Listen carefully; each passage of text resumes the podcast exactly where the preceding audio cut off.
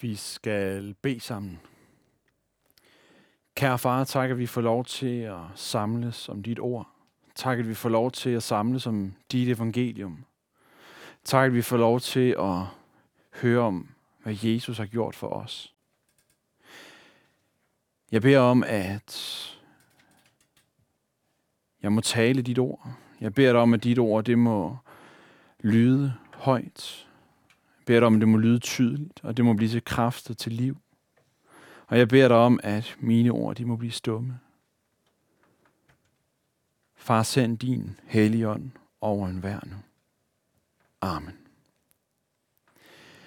Vi skal starte med at læse søndagens tekst fra Lukas evangeliet kapitel 7, vers 11 til 17.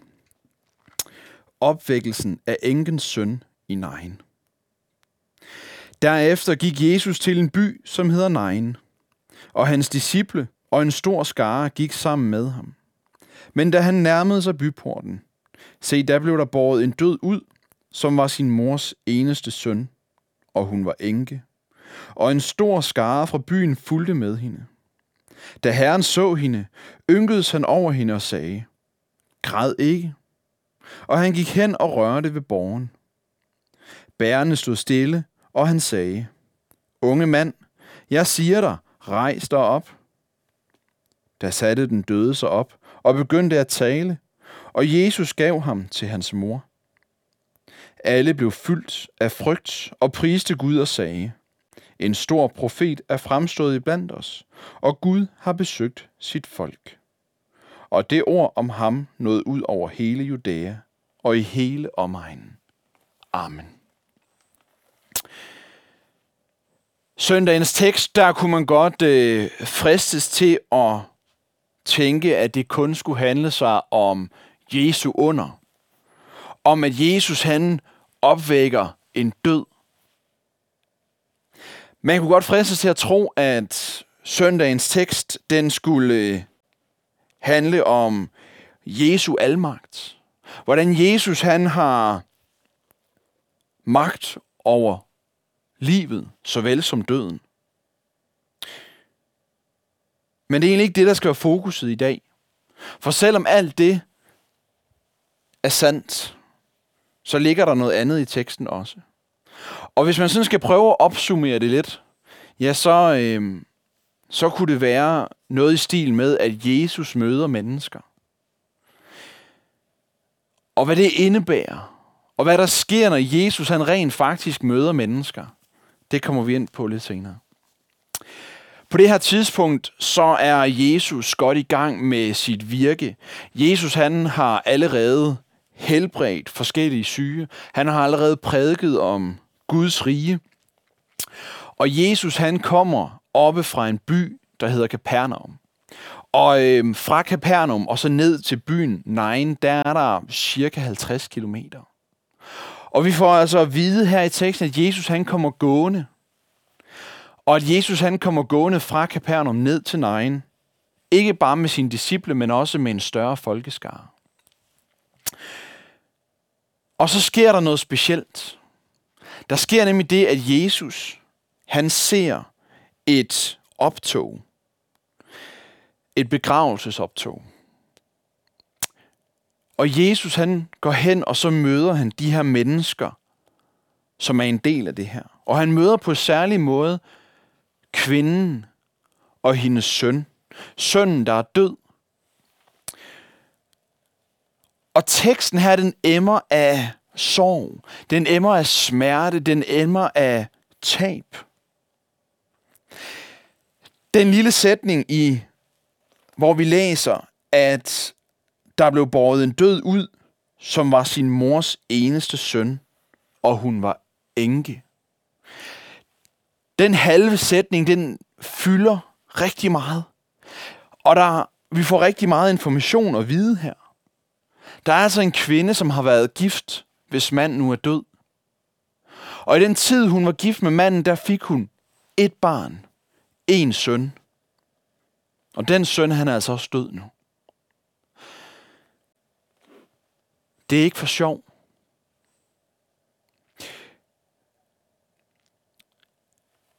Enken er ikke bare længere enke, men nu er hun også barnløs. Hun er søndeløs.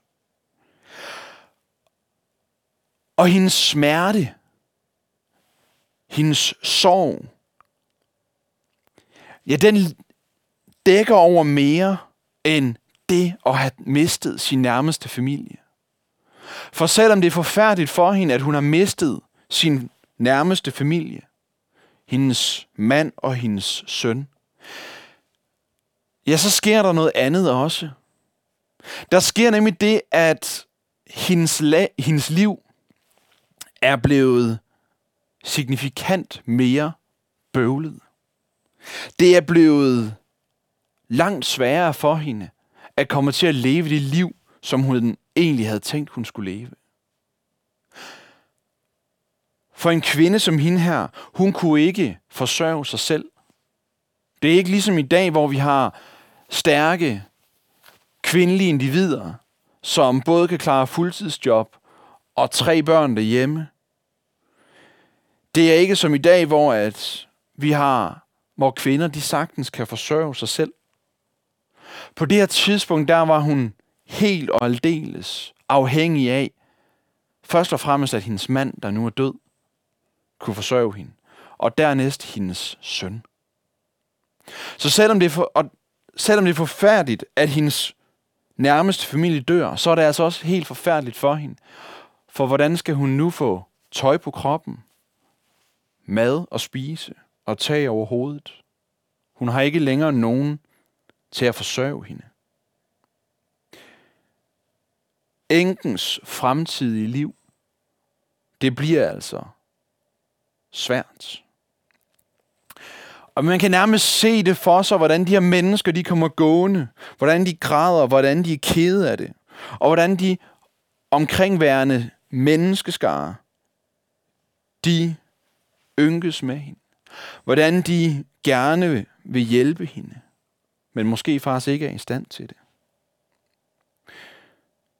Og her kommer Jesus så. Jesus kommer gående med sine disciple ned mod nejen, og der ser Jesus den her grædende kvinde, det her begravelsesoptog. Og der står i teksten, at Jesus, han ynkedes over hende. Jesus, han får medlidenhed med kvinden. Jesus, han ser kvinden og mærker, hvad hun kæmper med. Han ser kvinden, og så lider han med hende. Så Jesus han skulle ikke først til at spørge kvinden, hvad der var galt. Jesus han skulle ikke først til at spørge rundt og finde ud af, hvad der rent faktisk var sket. Nej, Jesus, han møder kvinden. Og Jesus han ved udmærket, hvad der er sket. Og Jesus, han lider med hende.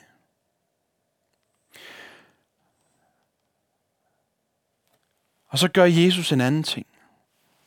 Fordi det fantastiske, når Jesus han møder folk, det er, at han rent faktisk ser dem. Der står i vores tekst, at da Herren så hende, Jesus han ser kvinden.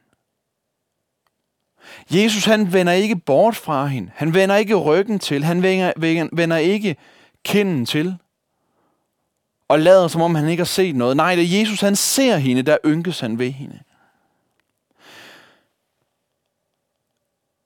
Og så møder han hende. Jeg ved ikke, om du nogensinde har prøvet at være sammen med et andet menneske. Og opleve, hvordan det er at gå fra den her samtale, den her kop kaffe, eller hvad end det nu kunne være, med en følelse af, at de ikke var sammen med dig. Jeg tror, vi alle sammen har prøvet at være sammen med et andet menneske, som kun talte om sig selv. Og hvis vedkommende endelig spurgte ind til dig eller mig, ja, så var det kun for at iscenesætte en ny snak om sig selv. Ja, Jesus han formår noget, som vi mennesker er rigtig dårlige til. Nemlig i mødet med et andet menneske og rent faktisk se det. Rent faktisk være nærværende. Ja, Jesus, han ser det menneske, som han er sammen med. Og Jesus han møder ikke bare mennesket. Jesus han møder ikke bare dig eller mig. Nej, Jesus han ser dig. Og Jesus han ser mig. Og han ser ikke bare det, der er udenpå, men han ser også alt det, der er indeni. Han ser alle de gode ting, vi gør. Han ser de penge, som vi donerer. Han ser vores bibellæsning og vores bøn. Men han ser også, når alt det, det ikke sker. Han ser også al vores smerte, al vores lidelse, al vores trængsel. Det ser han. Og han kender til det længe inden han møder os. Så det fantastiske ved at møde Jesus, det er, at han ser dig.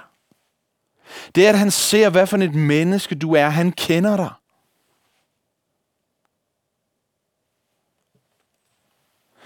Med alt, hvad der er. Og Jesus, han lider med dig. Jesus, han føler med dig. I alt det, som vi kan gå igennem.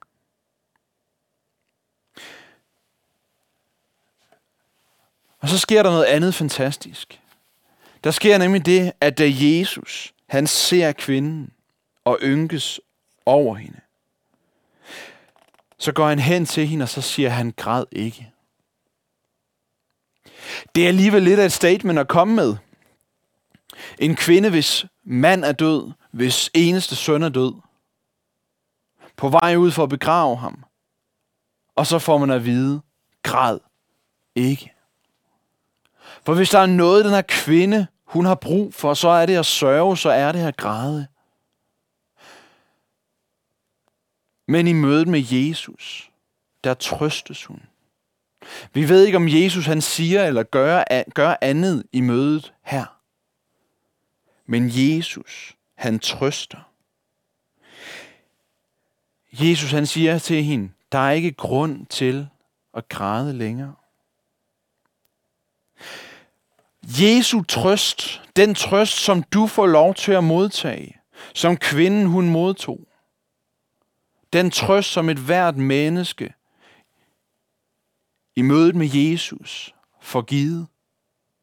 Det er altså ikke sådan en hvilken som helst trøst. Det er altså ikke sådan et klap på skulderen, et kram, eller op igen, det skal nok gå. Nej, det er en inderlig trøst. Og det er en trøst, der rækker langt ud over det, vi mennesker, vi er i stand til. Og jeg kan godt synes, at den trøst, jeg kan give mit barn derhjemme, eller min kone, eller et andet menneske, som jeg holder af, det er inderligt. Og det er stort. Ja, så er det ingenting i forhold til den trøst, som Gud han giver. Paulus han udtrykker det i 2. Korintherbrev sådan her.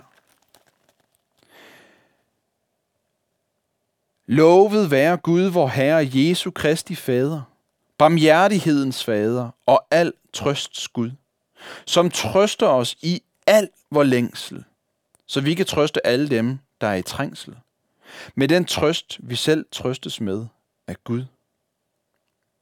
Og så kommer det helt fantastiske. For lige som Kristi lidelser i rigt mål kommer til os, således kommer også den trøst, som Kristus giver i rigt mål til os.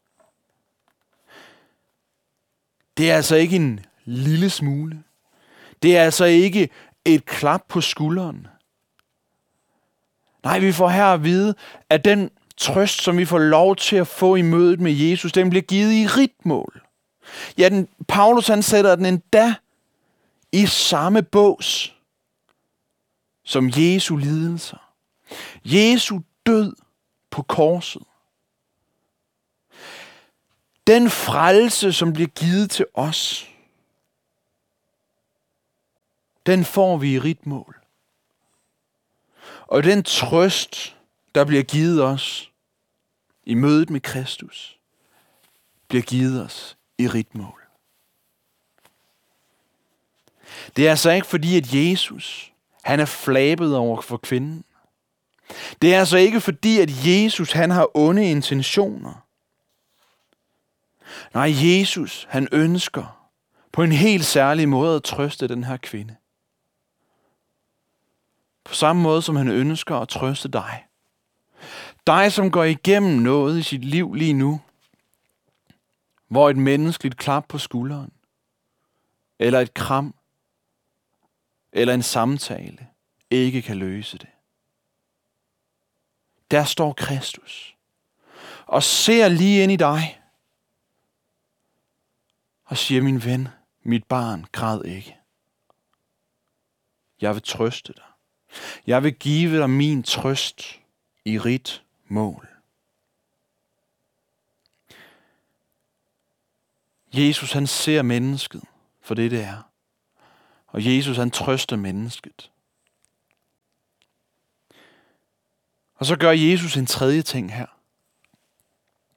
Jesus han gør noget mærkeligt. Jesus han går hen, og så lægger han hånden på borgen af den døde dreng. Han rører ikke ved den døde. Men han lægger hånden på borgen og får hele optoget til at stoppe. Det må have givet en stemning. Hvad sker der nu? Den her mand, han har lige sagt til kvinden, hun skal ikke græde. Og nu stopper han optoget. Hvad skal der ske? Og så gør Jesus det mærkværdige. Ja, han taler til den døde. Det menneske, hvis krop er død. Drengens hjerte er holdt op med at slå. Blodet er stoppet med at flyde i kroppen. Hjernen er stoppet med at sende impulser. Drengen han er i sandhed død. Og så taler Jesus til ham. Jesus han siger til ham, unge mand, rejs dig op. Som om, at denne her dreng, den her unge mand, han på nogen måder har noget at skulle have sagt i den her sag. Han er død. Han kan ikke. Men vi læser om, hvordan han sætter sig op og begynder at tale. Jesu ord kan noget, som menneskers ord ikke kan. Jesu ord er i stand til noget, som vores ord ikke er i stand til. Vi læser om det helt tilbage fra starten af vores Bibel. Helt om i første Mosebog. Der læser vi om, hvordan Jesu ord, hvordan Guds ord skaber. Ordet skabte lyset. Jesu ord har en helt særlig evne. Og når vi læser Jesu under, når vi læser om Jesu mirakler, som oftest, så siger han noget. Han fortæller øjnene, at de skal åbne sig. At tungen skal løsne sig. At mennesker må kunne høre igen. Siger til den lamme, der bliver båret ned gennem taget. Rejs dig, tag din borg og gå. Jesus han fikser ikke bare noget her. Nej, Jesus han skaber noget. Jesus han skaber synet hos den blinde, hørelsen hos den døve. Ja, han skaber livet hos den døde unge mand.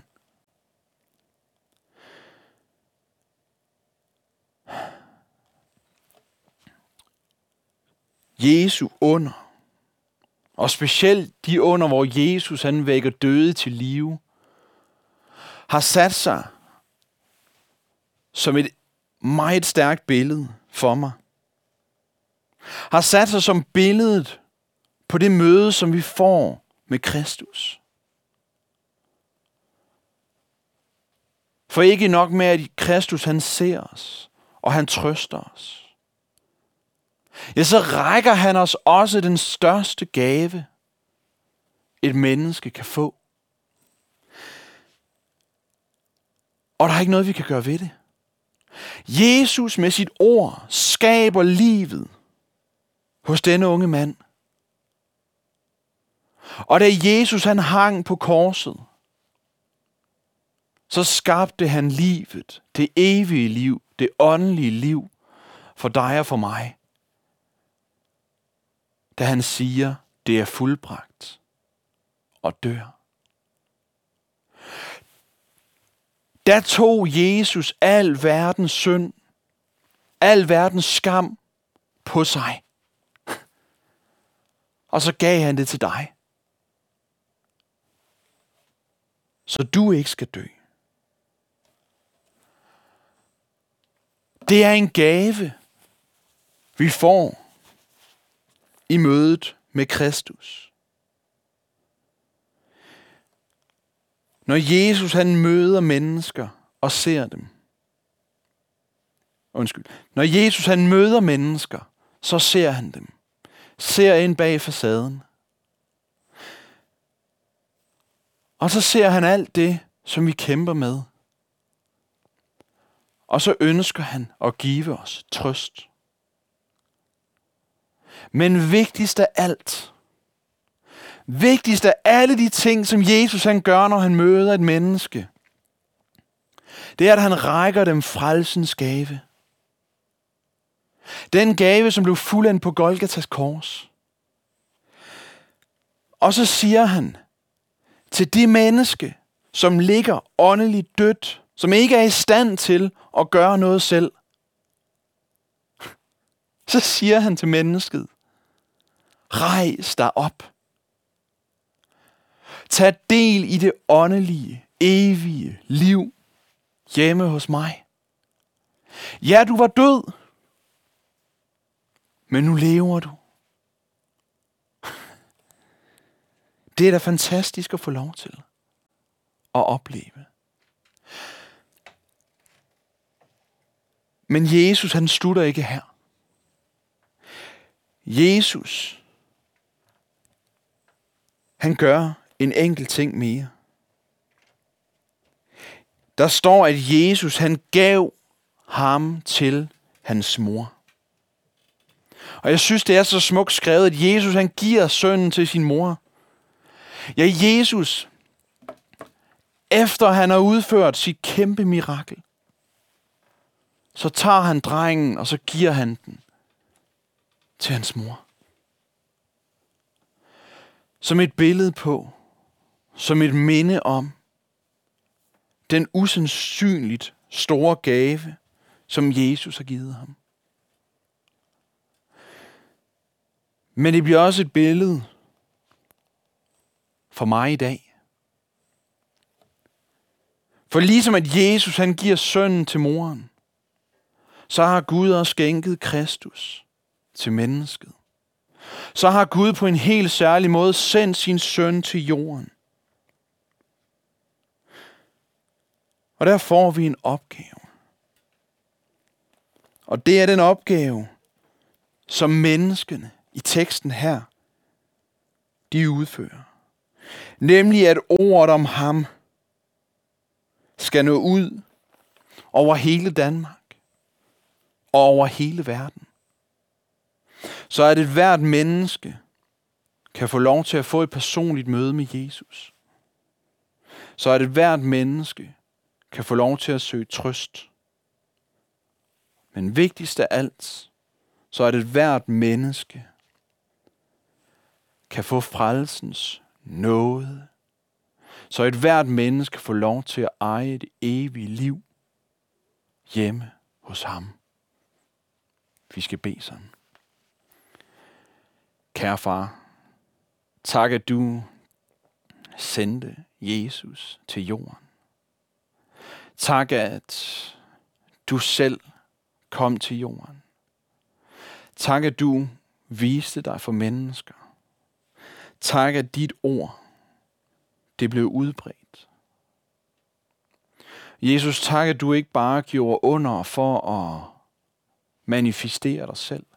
Tak at du ikke bare gjorde under for at vise din almagt. Men tak at dine under, de også får lov til at være et billede på dit forhold til os mennesker. Tak at vi mindes om, at i os selv er vi intet. Min Jesus, mit alt. Tak at du gav din søn for os. Tak at du gav ham, så vi også i dag kan få evigt liv. Amen. Modtag Herrens velsignelse. Herren velsigne dig og bevare dig. Herren lade sit ansigt lyse over dig og være dig nådig. Herren løfte sit ansigt mod dig og give dig fred. Amen.